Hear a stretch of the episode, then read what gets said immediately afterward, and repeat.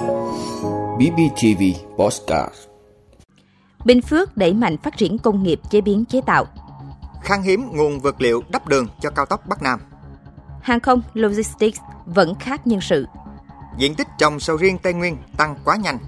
Đề xuất bổ sung quy định ngăn xe hợp đồng trá hình. Hơn 40% số nhà cửa ở Gaza bị phá hủy do xung đột. Đó là những thông tin sẽ có trong 5 phút tối nay ngày 24 tháng 10 của podcast BBTV. Mời quý vị cùng theo dõi. Bình Phước đẩy mạnh phát triển công nghiệp chế biến chế tạo. Thưa quý vị, ngành công nghiệp chế biến chế tạo đang dẫn đầu về thu hút vốn đầu tư trực tiếp nước ngoài của Bình Phước. Điều này cho thấy những tiềm năng thế mạnh của ngành chế biến chế tạo tạo ra lực đẩy cho nền kinh tế. 9 tháng năm 2023, chỉ số sản xuất toàn ngành công nghiệp tỉnh Bình Phước tăng 8,32% so với cùng kỳ năm trước, trong đó ngành công nghiệp chế biến chế tạo tăng 8,55%, xếp thứ hai trong toàn ngành công nghiệp. Cơ cấu nhóm ngành đã có sự thay đổi tích cực, tăng tỷ trọng ngành công nghiệp chế biến, tránh phụ thuộc quá nhiều vào tỷ trọng ngành khai khoáng. Bên cạnh đó, kết quả điều tra xu hướng kinh doanh của các doanh nghiệp công nghiệp chế biến chế tạo cũng cho thấy có 51,67% số doanh nghiệp đánh giá xu hướng sẽ tốt lên trong quý 4 năm 2023, khẳng định thêm tốc độ phát triển của ngành công nghiệp chế biến chế tạo so với các ngành công nghiệp khác. Qua đó, ngành này đóng góp quan trọng vào kết quả tăng trưởng chung của tỉnh. Thời gian tới, Bình Phước sẽ tiếp tục thu hút các dự án đầu tư trong lĩnh vực này, từng bước hình thành chuỗi sản xuất đồng bộ hiện đại đủ khả năng cạnh tranh trên thị trường. Khan hiếm nguồn vật liệu đắp đường cho cao tốc Bắc Nam. Thưa quý vị, 12 dự án thành phần cao tốc Bắc Nam giai đoạn 2 hiện đang chậm tiến độ vì thiếu vật liệu cát và đất đắp được. Theo báo cáo của Bộ Giao thông Vận tải, dự án đường bộ cao tốc Bắc Nam phía Đông giai đoạn 2021-2025 đến nay đã bàn giao mặt bằng được hơn 667 trên 721 km, đạt 92,6%. Bộ đánh giá 12 dự án thành phần cao tốc Bắc Nam được khởi công từ ngày 1 tháng 1 năm 2023. Sau gần 11 tháng, sản lượng thi công đạt 11.305 trên 95.937,6 tỷ đồng, tương đương 11,78% giá trị hợp đồng, chậm 1,29% so kế hoạch. Nguyên nhân chủ yếu do thiếu nguồn vật liệu cát và đất đắp.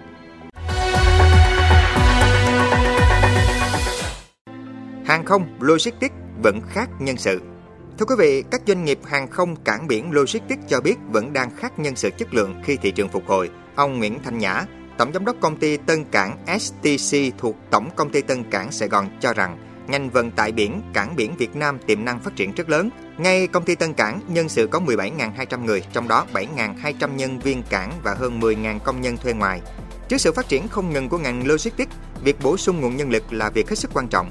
Thống kê của công ty đến năm 2025, nhu cầu tuyển gần 1.500 người làm việc vận hành thiết bị, cầu, xe nâng, lái xe container, điều độ, khai thác.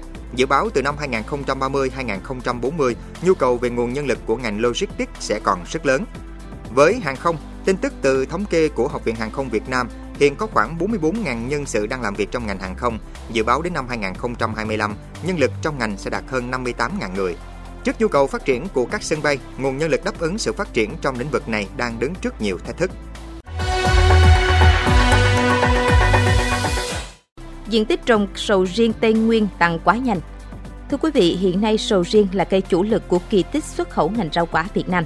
Tuy nhiên, việc diện tích trồng sầu riêng tăng quá nhanh ở Tây Nguyên đang khiến các địa phương lo ngại sẽ không quản lý được chất lượng.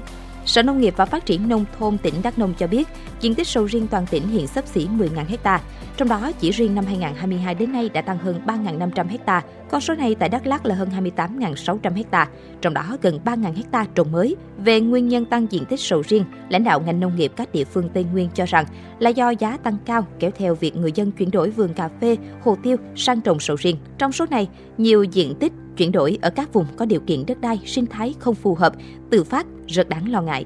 Mặc dù tình hình xuất khẩu sầu riêng hiện tại là rất khả quan, tuy nhiên việc sầu riêng ồ ạt vượt quy hoạch, kế hoạch phát triển là rất quan ngại khi không đảm bảo được chất lượng sầu riêng cũng như ảnh hưởng trực tiếp đến tương quan các cây trồng chủ lực khác của Việt Nam. Đề xuất bổ sung quy định ngăn xe hợp đồng trả hình Thưa quý vị, để bảo đảm môi trường kinh doanh vận tải công bằng, Bộ Giao thông Vận tải đề xuất bổ sung quy định đơn vị kinh doanh vận tải hành khách hợp đồng, du lịch và lái xe không được quảng cáo hoặc đăng tải một trong các thông tin sau dưới mọi hình thức: hành trình, lộ trình, điểm đầu, nơi đi, điểm cuối, nơi đến, chuyến xe có xác định giờ khởi hành, xuất phát, giá vé hoặc số tiền hành khách trên người, điểm đón trả khách. Trường hợp vi phạm nội dung trên, đơn vị kinh doanh vận tải sẽ bị thu hồi giấy phép kinh doanh không thời hạn Bộ Giao thông Vận tải cũng đề xuất quy định xe khách hợp đồng mỗi chuyến đi chỉ được đón trả khách tại một địa điểm đi đến theo đúng hợp đồng. Xe hợp đồng không được đón trả khách từ 3 ngày liên tiếp trở lên hoặc trong một tháng có tổng trên 10 ngày đón trả khách tại trụ sở chính, chi nhánh, văn phòng đại diện hoặc một địa điểm cố định khác. Hơn 40% số nhà cửa ở Gaza bị phá hủy do xung đột. Thưa quý vị, xung đột Israel-Hamas tại Gaza những ngày gần đây một lần nữa khơi dậy lịch sử đau thương của mảnh đất này. Bởi đây không phải lần đầu cư dân của giải đất rộng 360 km vuông nằm giữa Ai Cập, Israel và Địa Trung Hải phải đối mặt với thảm kịch Quá khứ của mảnh đất nằm trong sự phong tỏa ngột ngạt và hàng loạt cuộc chiến tranh xung đột.